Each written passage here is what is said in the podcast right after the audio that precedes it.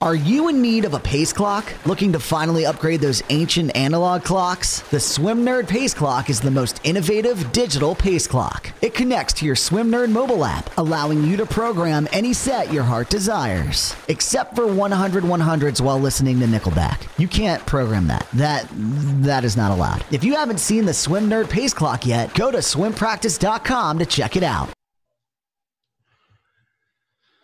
Okay, Joao Lucca, how are you, my friend? Amazing, man. Thank you for having me here. It's a uh, what an honor. Thank you. I appreciate it. Listen, we we did try this before. We had some sound issues, so we came back to it. And uh, picture looks beautiful. Sound sounds amazing. So glad to have you. Good, ready to go, man. That's awesome. So, where are you coming from? Where where are you right now? I am in Louisville, Kentucky, uh, in the middle of the the country, and I've been here about two months now, and I had my baby daughter in Brazil, and now we setting up here as a family. And yeah, things are looking good here. Well, that's interesting. So obviously you're Brazilian, your wife's Brazilian. Why did you? But you've been living in America for many years. Why did you decide to go home and have the baby in Brazil? Uh, first, it was a, uh, the initial plan. We we we were planning to have the Kira here, so uh, whenever we would do the documents, uh, you wouldn't have much problem. Like she would be an American, but mm-hmm. looking back, it was the best decision. Uh, going back to our roots, we're both Brazilian, and uh, we wanted to be close to our family, and we wanted to for her to sort sort of have a similar background that we had, and uh, have the same roots. And uh, it was at at the end, it was the best thing because the all the we we found one uh, maternity house where it was good, where it was good enough, but uh, it was still felt like it wasn't. We we didn't get the quite the warm, quite the the the attention that we were looking for, kind of like what we would have in Brazil, uh-huh. and uh, things was very like practical. And uh, we we would go we go there, see a doctor, and then she'll say like everything is fine, but uh, we never felt like sort of a connection there. And then going back to Brazil immediately, the first doctor visit before Kira was born, it was just so wow. So it's like, yeah, this is this is what I wanted. This is this is the love that I was looking for, getting the answers, not just being practical for mm-hmm. uh, you know, you, you see the visit and then do all the check marks and then boom, you're done. Whoever's next. Uh, I felt like everything down there was a lot more.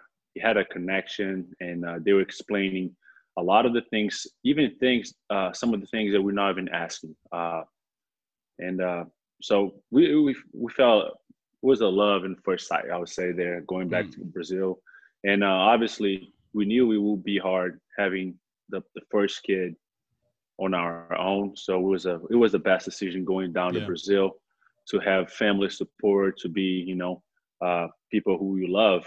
Even though we have a lot of people that who feel have a great connection here in Louisville, we have friends, we have coaches, you have Carol's bosses, and they're they're great. But uh, it's it's not the same as the family. And yeah. uh, and then this whole crazy thing happened. Uh, the pandemic started right after Kira was born, and very lucky, very glad that we had her there because if we had her here, we wouldn't be able to travel down there mm. or neither have family come up to see her. So we the initial plan was to stay four months until Brazil trials, but we ended up staying almost nine months in Brazil, and wow. uh, it was it was it was really good for for me. It was such a good time, nice. even though this this whole craziness happening in the world. Inside my bubble inside my house uh, it was the best thing. I was uh i, was, I would say the being the best years of my life so yeah it's crazy.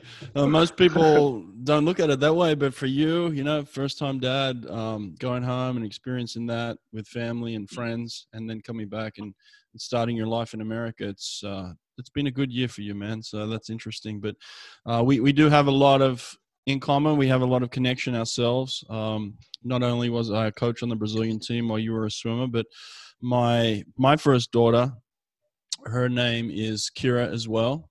Um, and then a lot of people may not know this, but your wife Carol was the designer of my logo back here. So yeah, uh, pretty cool, man. She did a great job there. She did a. It's looking really sharp. It's she, she did a fantastic job. I'm so happy and so proud. Yeah. Um, but like, listen, man, you just announced your retirement this year as well, just recently. Why did you decide to call it quits now? Uh, it was uh, life changes. You know that uh, when once you become a father, uh, life changes. At least for me, it was changed for the best, and uh, a whole version of myself reborn. I, the, the new Joao had to born again with new responsibilities, with new things, and new goals. And lately, all the the goals that I had as an athlete, it was my personal goals. It was my things that I wanted to achieve. Uh, things I envisioned as was where I wanted to be, where I wanted to get as an athlete. But uh, the moment she was born, the day after, uh, it just life does change big time. I would put myself, my life in front of anything to protect this little girl and my family. So uh, it was mainly for a, family. It was, you know, I wanted to be close to her and uh, it was a lot of things happening all at once. First, uh, Kira was born. Second, uh, the pandemic started. All the pools closed, and uh, I had nowhere to train. And then third, after a week not being able to train, I went down surfing uh, in Rio, and I ended up injuring myself. I tore my knee. I I tore my PCL, my MCL, mm. and I pulled my hamstring. Mm. So at that at that moment, they hadn't postponed the Olympics yet, and in my mind, it was it was already like I'm not going. It's uh, there's no way I'm gonna be able to train and be good enough to to compete in less than a few months. And uh, so that, that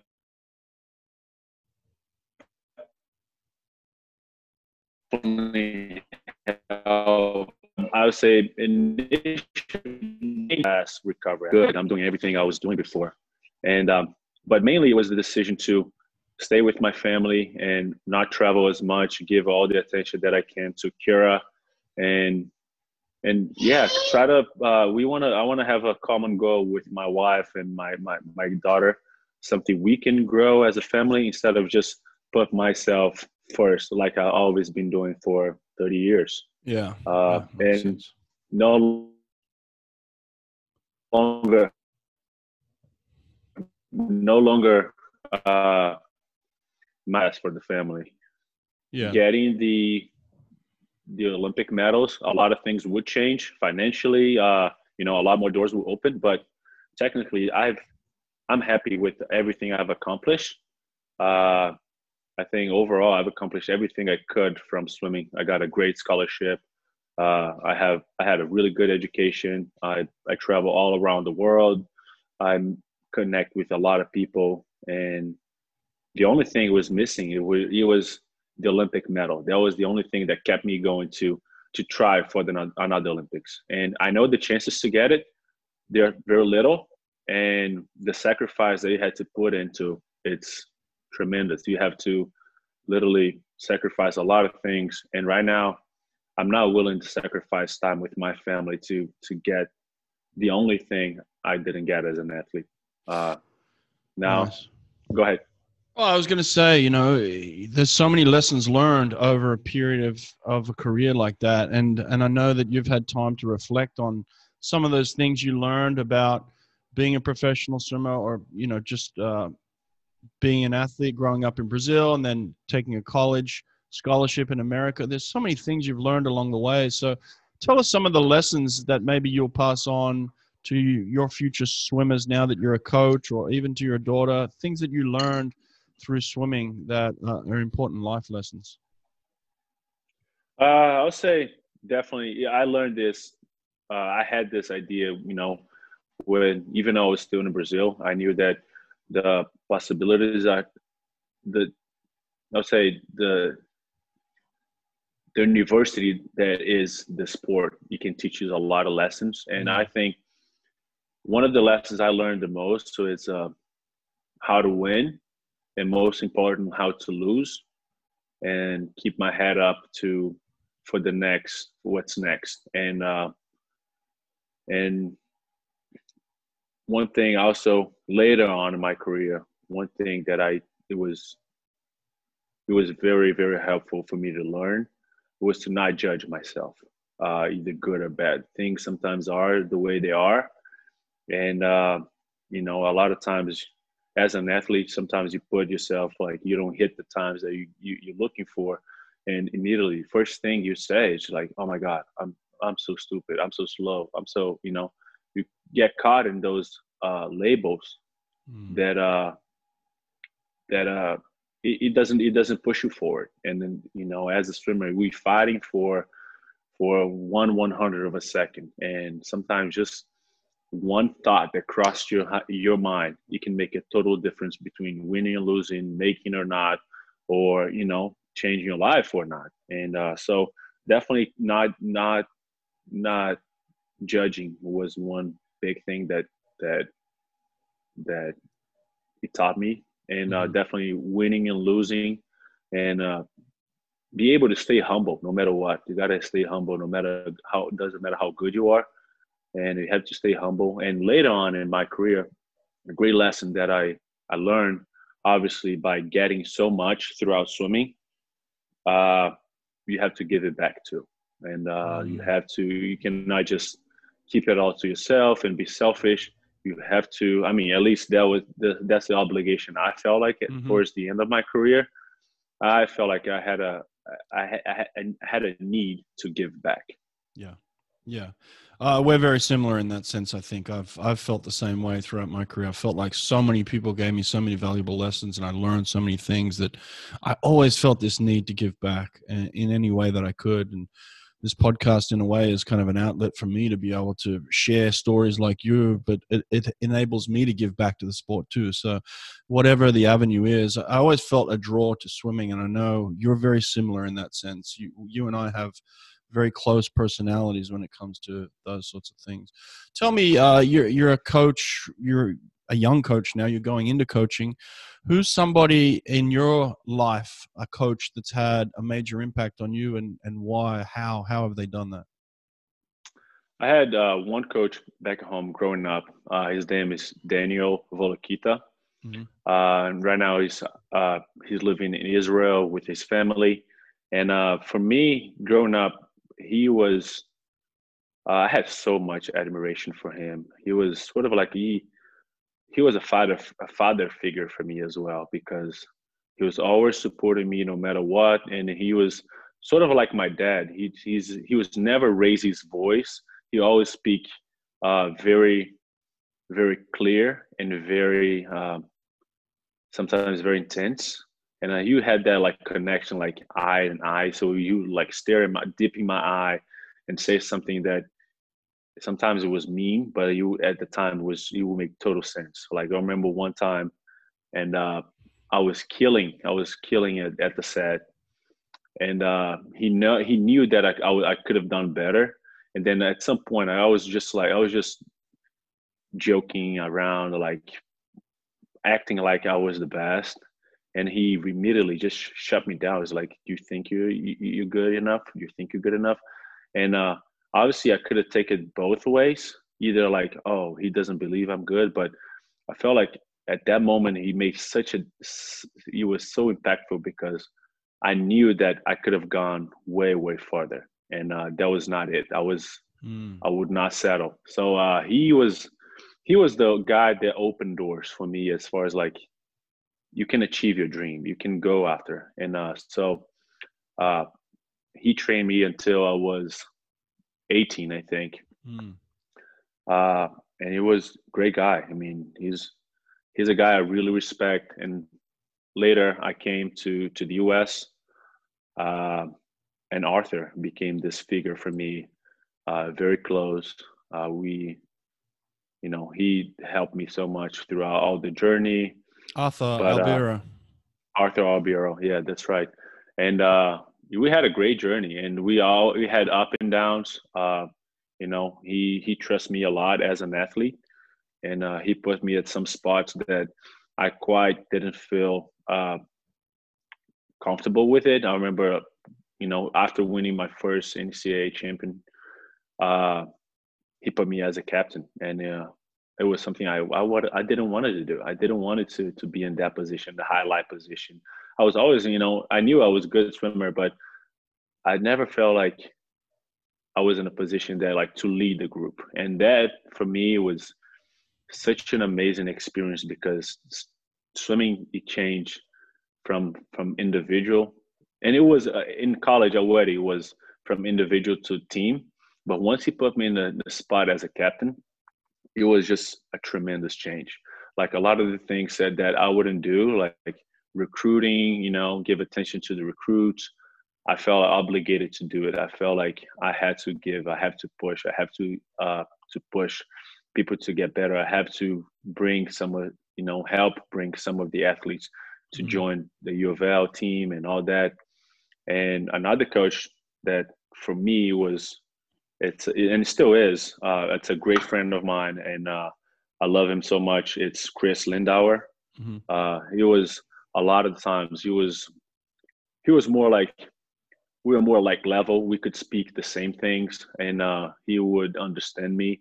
Uh, so I was never, I would never hold anything back to to tell him or, or you know, just he was the guy that all he would always keep me accountable no matter what, and uh, he would always get me out of my comfort zone. Uh, he knew my weakness, and he knew some of the, my my my strength, and he obviously pushed my weakness and try to just got the bullshit from me. It was like, hey, no. I mean, one one of the things that I always struggle with was not keep my stroke uh, without breathing, and uh, he was he was the only one that, that said such a things that like you would make me difference like in my mind to like okay i'm gonna listen to this guy. He's right. And uh and uh yeah. Uh and one more coach that was uh great for me was uh now he's coaching in minas uh i was there last year. Uh sergio uh, he was a um, he was a great mentor as well. Uh, very different team player than uh, any other coaches I've seen in Brazil. So we had this great connection. I, I even though we didn't work for very long, we worked about uh, six months. We had a great connection, and uh, you know, it was it was such an amazing experience to train with him. It's nice when you have people like that throughout your career that have made a huge impact on you.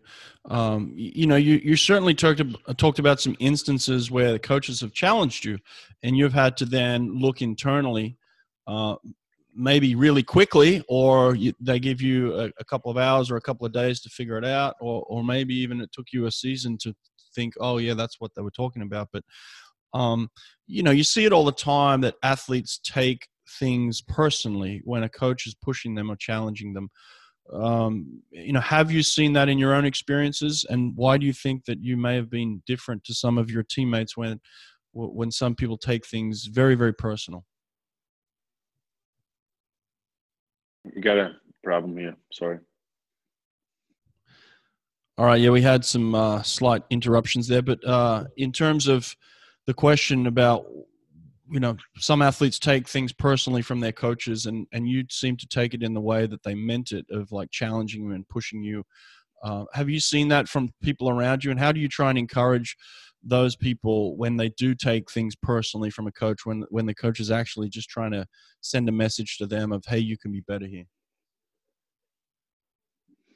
well one thing that uh, i've always seen and especially as grow as i got more mature as an athlete um, it was uh,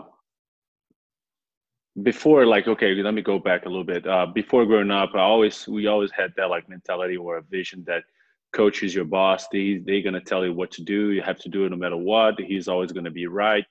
Uh, you cannot argue to that. And uh, and obviously as i get more mature as i got you know more experience as well i start i start seeing the sport and the relationship coach and athlete more like a partnership and uh mm. and uh you know and it's it's not he's not my boss he's not he's he won't be total every time right and uh, you have to make a really good connection with coach and maintain a good communication where you can give give feedback and mm-hmm. explain some of the things that you feel because the coach is just is just an eye obviously with a lot of experience but coaches do not understand how we how athletes feel like unless mm-hmm. the athletes if it's very well communicating giving feedback mm-hmm. and uh so and now as a coach it's something one of the things i worked a lot even though i'm coaching younger ones i try to be clear i try to just uh, you know uh, make them understand that i'm not their boss i'm i'm their partner and their success obviously it's my success and uh, i'm their number one fan i'm i'm the one probably that want them to succeed more, more than anybody uh, obviously and their parents too. But uh if we may i think if if it's clear for both and to have an understanding that it's a partnership i think you just get a lot easier. So it's right now as a as a coach it's something that i try to be straightforward with my athletes and tell them that uh, this is not every time i'm going to be 100% right. Uh, i have a great understanding of swimming i have good knowledge but uh, i need to get your feedback to to have an understanding of what's going on in your mind and your how you physically feeling emotionally spiritually and all that because all these things depend so be- so much in order to achieve success. Yeah. Well said man. I like that. Very good advice there for young athletes now listen now let's talk about a couple of your performances a little bit uh, one of the most incredible performances i saw was when you won the 200 freestyle at ncaa's from lane one uh, I could really just see the mentality that you had behind the blocks, and that translated from the very first stroke. I mean, you were, I like the word intentional. You were very intentional in terms of the way that you were going to swim that race, how you were going to swim it, the um, the confidence you had in your ability to to swim the way you swam. But it was really just this is my race, and I'm going to go get it. So talk talk to me about that performance you had on that particular day. Yeah. Uh, in order to, to, talk about that, I have to start the year before my sophomore year. Uh, I had all I throughout all the season going to dual meets. I had the fastest time, and and uh, but going to the meet, going to NCAAs, I wasn't mentally prepared for that. I was sort of out of my head, thinking that I was the best, that it was one, and I just had to just swim, and sort of the victory fall followed my lap. Mm and I ended up being third.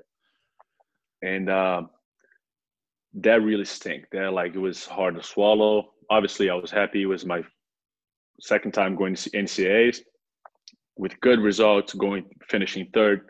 That's awesome. But once it, when it's something that you, you vision yourself, uh, you know that you're capable of winning it. Uh, it was just it was hard. So the the year after, it was just the whole year and chris helped me so much with that to stay focused every day to to to work towards that goal and going to that meet uh, i already had the fastest year the fastest times all year and it was it was a decision like you said uh, it was a decision to that i was going to win no matter what but there were a few one thing that he helped me mentally to get even stronger and uh and and the vision that I was going to win it was a lot more clear. So not many people know this. So I had a plan. I was to. I told Arthur and and Chris that prelims. I'm. I was just to swim to make it back. They. I was the last heat, so I could see everyone. Everybody have swim before, and coaches just told me, "You just swim to win the heat. The heat." and you'll be good to move on. Try to just just manage your your race and all that. and uh, I did. I won the heat, and it was very close between me and Dax Hill. I qualify lane one. He qualified qualified lane eight, and uh, I always I almost gave him my coaches a heart attack because I was so close to not to not make it back. And um, so I win the the race. It felt good. I think I swam like 133 something uh, to on prelims, and it felt good. It felt like easy because it was just like uh, my goal was to go to break the record. Uh, So going 133, it was it was it was something very manageable. So I'm walking back to the locker room and I see Dax Hill, the guy from Texas that year that won the year before, and he was throwing up. I was like, man, I feel good. This is if he's he's he's the my main competitor, he's not feeling good. I got this. And at that moment, it was just my ego just elevated so much. there was like there was no question, and uh, I knew that nobody would see me because I'm a lane one, and uh, I'm so out of the radar. And my decision was to go out fast and see how it feels. I was, I always, I had a plan going out uh, strong the first hundred, and I had was, I knew that I, I believe that my training was really good. I, I, I knew that I could hold it back the last hundred, and uh, so I just took out fast. And uh, at that time was something pretty fast, going out 43 something or 42 high. I'm not, I'm not quite sure. And uh, I was so ahead of everyone else that I, in my mind, I was just like, "Hey, you just gotta, you just gotta touch it first. You just gotta finish. Just gotta finish." And uh, I won. And uh, but going it before, I know it might sound cocky, but whatever. Uh, I, I knew I was gonna win. I was. It was a decision before that. Uh, it was it was my race. That was my year, and uh, nobody could take that from me. I like that actually. The the fact that you said it was a decision because you you do I, a lot of the times when you perform at your highest level, you decide to perform like that. It's not a matter of chance or you're not you're not hoping that oh I hope I swim well today. You actually at yeah. some point during the day decide today is my day. They're not going to stop me today. And uh, it was it was definitely evident the way that you swam that race. I knew it from the moment you took off. That, was it. You you had decided. Uh, you also had an amazing celebration. You decided to clap with your feet instead of clapping with your hands. How did you do that? Yeah, yeah. That was uh. It started my the year before. Uh, we were swimming against UK, University of Kentucky, and it was such a close meet. Uh, they were ahead of us, and we've been winning the previous years. And uh, for so, but that year was tough because they had a legit team. There was they had really fast guys, and uh, you all came down to one race. Uh, that uh, the relay. So if we won, so I, so we end up splitting the relay, and uh, if we win the relay, we first and second we would win the meet. And uh, obviously Louisville and Kentucky has such a big rivalry, and uh, so I did at my at my junior year the foot clap at a dual meet, and the guy next to me, I don't know who who was it that anchored the relay with me. He just splashed water in my face and fuck you, man, you cannot do this, such a disrespect. And I, I held it calm and like you try to like come up with a you know trying to come up with funny. And it was like man next time just beat me you know? I just uh, sorry for you. And then and then we got on deck and it had my guy the guys on my team versus them. We start pushing each other. Like it was sort of like a drama show there. And yeah it's just uh it was it was funny. And uh, we celebrate very hard at their pool and when we were leaving uh they egged our bus and it was something it was like wow this is this is intense. This is I like it, and uh, so I did it because I thought it was you know try I, I try to be different. Uh, try I try to come up with something unique uh, people haven't done before, and uh, like yeah, I mean why not? why one? I can do whatever right now. You can and, do whatever, uh, man. Clap with your feet. You, when you win, you clap with your feet. yeah, it was a classic celebration. Definitely memorable. Um, we actually had a moment where where I was coaching against you. I was I was at Auburn, and and I had um, supposedly the number one sprinter in the country in Marcelo Chierighini, and and you were you were there as well in the in the hundred. But so we knew it was going to come down to to you and him in Texas for the hundred freestyle title. But I certainly felt pretty confident that I had the best swimmer and and the fastest man at the time, and that's not the way it ended up. You know, you ended up winning the race. Marcelo ends up getting second. I was devastated because I'm like you as a coach. You know, when when they win, you win, and you you all celebrate. When they lose, you lose, and so you feel terrible. But certainly, it was just another one of those remarkable swims where you where you were just um, you had a lot of confidence. You were in control. So talk me through that hundred freestyle championship win in Texas. Right. Uh, let me just uh, briefly go back to the day before. It was the, the 200, and uh, I had won the year before, and uh, going to that race, I was just sort of managing. I was sort of afraid to lose the title that I had the year before, and and it was just, I was just controlling everybody. I knew uh, I knew so well how to race the two free that uh, the whole time that that uh, I wanted to beat the record, but at the same time I was so afraid to lose the title. So I was just managing the race to not let anybody pass me. Mm-hmm. And Arthur Arthur made a good point at that night. I was like, good job on the win. Uh, and I knew at that year I was faster. I was better prepared for that race. I wanted to beat the record. And he but he said made a good point. He was like, man, you didn't race you didn't race to win. You just raced to not lose. And it was, mm-hmm. it, that made total sense. That made total sense. And I slept on that and I made a decision too that you know I'm, I'm I want to take the hundred free. I'm gonna I'm gonna I'm gonna go out. I'm gonna I'm gonna you know I'm gonna win this. And I have studied Marcelo swim before. I know he's he is a faster he was a faster guy. He still is uh, faster swimmer than I am, and he mainly sprinter. He could have go out fast, but I made a I sort of made a plan that if I take out the first 15 ahead of him, have a good start, work on my underwaters, I'm gonna shut him down uh, mentally because he will not expect that, and that's what I did. I uh, I just had to give an extra push on the first 50, which is hard for me, mainly as a dis- mid distance swimmer. It is hard to take out fast, so it's something that I've been working on, and I just I just did. Uh, I took off ahead of him the first 50, and I knew that my back half was better than his, so uh, I could hold my strong better too. And I work a lot of underwater too. So my last well, I try to stay up a little longer, not hit the waves, and I end up winning. Nice. I love that uh, the fact that you you're making decisions to win and you had the confidence to win.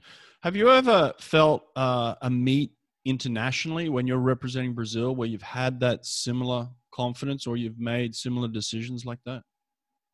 Yeah, Pan Am's Pan Am's was uh it was the same way. Uh I knew I was ready year, to go. What year was this? 15. 15.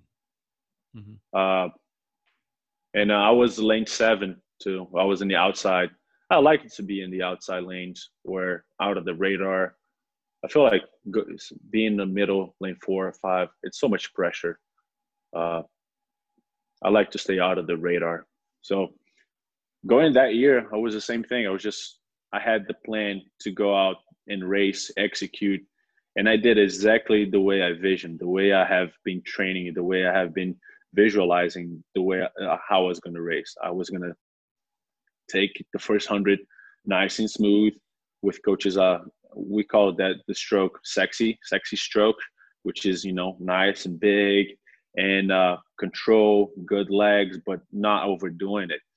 And and going finishing the first hundred, I just attacked the wall and had a really good dolphin kicks and pushed the third third fifty, where people start start dying. I was just made my move, and I got such a big lead.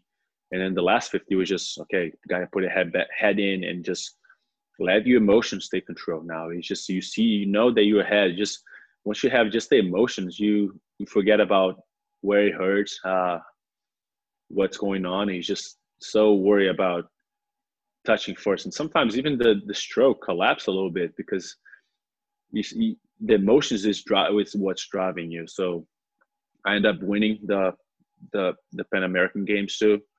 Uh i broke the record and I went 146.4, which is still my my life, my best time at mm. a 200, and it was it was such a fun race too. Listen, man, very few people will ever get to experience the feeling of having a an Olympics at home. You know, I I was very fortunate in the year 2000. I got to swim at Sydney, um, but it was it was a tough experience for me, honestly. Um, you swam in 16 in Rio. Talk to me about maybe um, the first time you heard that the Olympics were going to be in Brazil, and then you know how that how that shifted over time, and then eventually making the Brazilian team for the Olympics, and what that experience was like. Oh man, it was a uh, it was awesome. He's just uh, I think as an athlete, it's not many athletes get to go. Everybody envisioned themselves going to the Olympics, which is something I grew up, uh, you know, wanted to to go to Olympics, and but I never never thought you know you would the Olympics would be in my backyard, and and it was the best experience as as an athlete.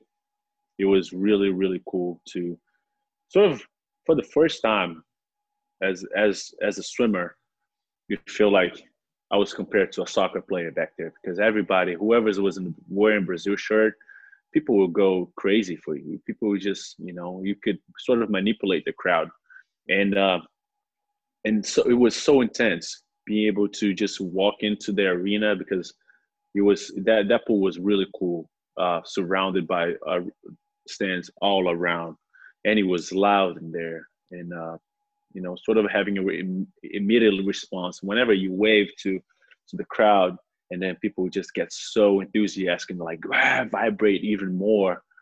Uh, it was such a such a cool experience, and swimming the final. Obviously, we ended up being fifth on the relay, but uh, it was still like one of the best uh, memories uh, from as a swimmer. Even though it was hard to swallow, we we we, we thought we would we could get on the podium, but it was a it was still I was so happy with my swim the way how it was a show. It was for me it was like it was such a show to to to be part of it and it was really nice. Everything ended up so so nice there. Did you feel a different type of pressure? Did you feel an uh, an obligation where you felt like you had to get on the podium, or did you were you able to use that crowd and that pressure as as a positive for your performance? Yeah, I did feel a pressure on it, especially because uh, the the Olympic the the Brazilian uh, Olympic Committee had invested so much in the athletes. You know, we've been doing training camps, we have done things that we never did before, and and I, I sort of felt like I I needed to win to sort of give it back to the country, to give it back to people, and I feel like in Brazil we we do have a lack of idols. Uh, for me, the biggest idol we ever had, and until today, it might be uh, Ayrton Senna, the F1 mm-hmm. driver back in '90s. Mm-hmm. Uh, and it's a reality so there so and his reality was so far from the reality that the the population lived in Brazil, and uh, and I sort of wanted to give like hope to to to to Brazil the last Olympic gold medalist we had was César, uh, you know, and it was amazing how much that impacted in people, how much, how many kids started enjoying, uh, joining more swimming. And sort of, I wanted to feel the same way. I wanted to give back. I wanted to have sort of impact for not just for my team that was there, but for the whole country. I wanted to to give it back sort of like that sense of hope oh you know we can do this. We can we can do this together. Yeah. Uh, that's that's cool man. It's very awesome in terms of the the responsibility. And, and i guess in a way as a person that wants to give back i'm sure you you feel a responsibility now as as a coach or somebody as an influencer in brazilian swimming. How can you affect the future of Brazilian swimming, especially now through this pandemic. And, you know, I understand that the clubs are being hit very hard. I'm sure that the swimmers back home are being uh, hit very hard, the, the whole sport itself. Um, you know, is there a way that you've felt like, hey, I've got to somehow give back to the future of Brazilian swimming? Yeah, there is a way, obviously. I think one of the ways it's just breaking that mentality that swimming is an individual sport because a lot of times we we limit ourselves. We don't give ourselves enough credit because we're just doing it for us. And uh, once once we bring the mentality of uh, doing collective, doing as a team, and uh, making and people joining some of the teams to feel welcome and to feel that they belong to certain to certain you know uh, to that club or to whatever they wearing it and start doing for for others it's such a like you it had so much value when you're doing something for others instead of when you're just doing it for yourself. Mm-hmm. and uh, i think just bringing that mentality that swimming it's not it's not individual sport. Uh, even though if you don't do relays it's still not individual sport. Look at how many people that helps you out throughout the way. You have coaches you have masseuse therapists you have pts you have mom and dad which is part of it's huge part of the team as well. Uh, friends it, it's so many people that are involved you know getting to to that place where you, you, you wanted to be. And it's it's not even though you're just doing your own race it's you got to have more people. So it's just people having i think once people start having this understanding that uh, it is a team sport people will, will achieve more success too do you have and, aspirations of being a brazilian coach in the future or or being part of the brazilian um, confederacy or federation or anything like that yeah, I would love to to help Brazil. Uh, you know, coaching, um, have a program down there. But I feel like right now, I want to learn as much as I can here and um, and have something ready to start there. Be not, I don't want to sort of go down there and hustle and and sort of. I feel like there's a lack of there's a lack of appreciation when you're a swim coach there, and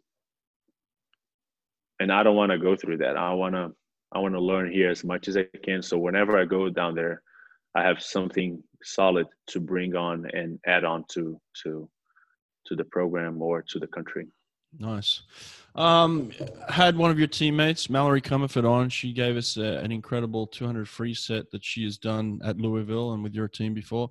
Give me something else. Give me another set that you felt has uh, has been a huge impact on you becoming, you know, one of the world's best 100, 200 freestylers? Yeah, one of the sets, uh, I think she mentioned about the 2150s, uh-huh. uh, right? That set, it's it's really good. Uh, obviously, it's it's one of the sets that you have to be prepared a couple days before. Yeah. But one of the sets I like it a lot too. It's uh, it's the 2450s short course. We do a VO2. Sometimes when it, when we can, we do a long course, but 2450 straight uh, VO2, and usually they are on 110, and you have to hold the best average there, going fast as you can. And uh, it's something that obviously I have to also I I have to know that it's coming. I have to be mentally prepared because it's a it's a hard set. It's and I I like it a lot. When you're at your best, get, what are you holding? 22s. 22 short course 22 yards. lows yeah yeah and then what about long course have you have you done it long course i have 26 27 yeah good yeah nice very nice yeah and the one set i i like it a lot i like i love uh training with chris lindauer uh he he was now he's the the sprinting. He, he coached the sprint program, and uh, he he I love it because he's always thinking outside of the box, come up with new things, new drills, and I loved you know uh, training with him. One thing I like it a lot was Tuesdays and Thursdays. We did uh, we call it the battle pool. Sometimes we short the the bulkheads, move it move it close together, and we just race uh, short distance, like sometimes not even push off. We just go from a dead fish position into to to the wall, or have to do a couple flips on the way. So he always like was testing not much the swimming the swimming skills and ability to go fast, but a lot of the workouts he put in. You had to be an athlete. You had to be very athletic and do other things that was non swimming. So a lot of focus on push offs, uh, underwaters, breakouts, some of the things that were not just the swimming itself, uh, just being very athletic and capable of doing all that together. Who's somebody on the international scene that you really loved competing against? Um, Nathan Adrian, man, it was Nathan Adrian, even though he beat me every time, but uh, he was uh, he was someone that uh, I really admire as a you know I always looked up to him as a as a the great athlete he has been for so long in the in you know on the top. And he's such a cool guy too. He's just always with that big smile always like helping uh especially the younger ones he never always giving his best to to to to his fans and the other one who trained with me was Kelsi, Kelsi Dahlia. Uh, I never compete against her, but uh, as an international swimmer, uh, it's someone that I, uh, I, look up for her so much. And I was able to train with her and learn so much from her as well. She she was the woman that always like every practice she was able to put me in my place. Sometimes when I when I was not doing a good job, she she would be the one like, you know, being forward to me, and just like being being straight. It's like, hey, you're not doing a good job, or like, what's going on? And she was, uh, and I love training with her. She was a she was a great great partner to train with. Awesome, man. Well, listen, I appreciate it. Congratulations on a great career. Thank you for being uh, one of my teammates for uh, many years on the Brazilian team too. I learned a lot from you and got a, a lot of respect for you, and uh, very proud of the man that you are right now. And um, can't wait to be on the deck coaching with you so, someday soon, man. Thank you, man. It was a uh, it was amazing. Uh, thanks for having me here. Yeah, absolutely. All right, take care, buddy.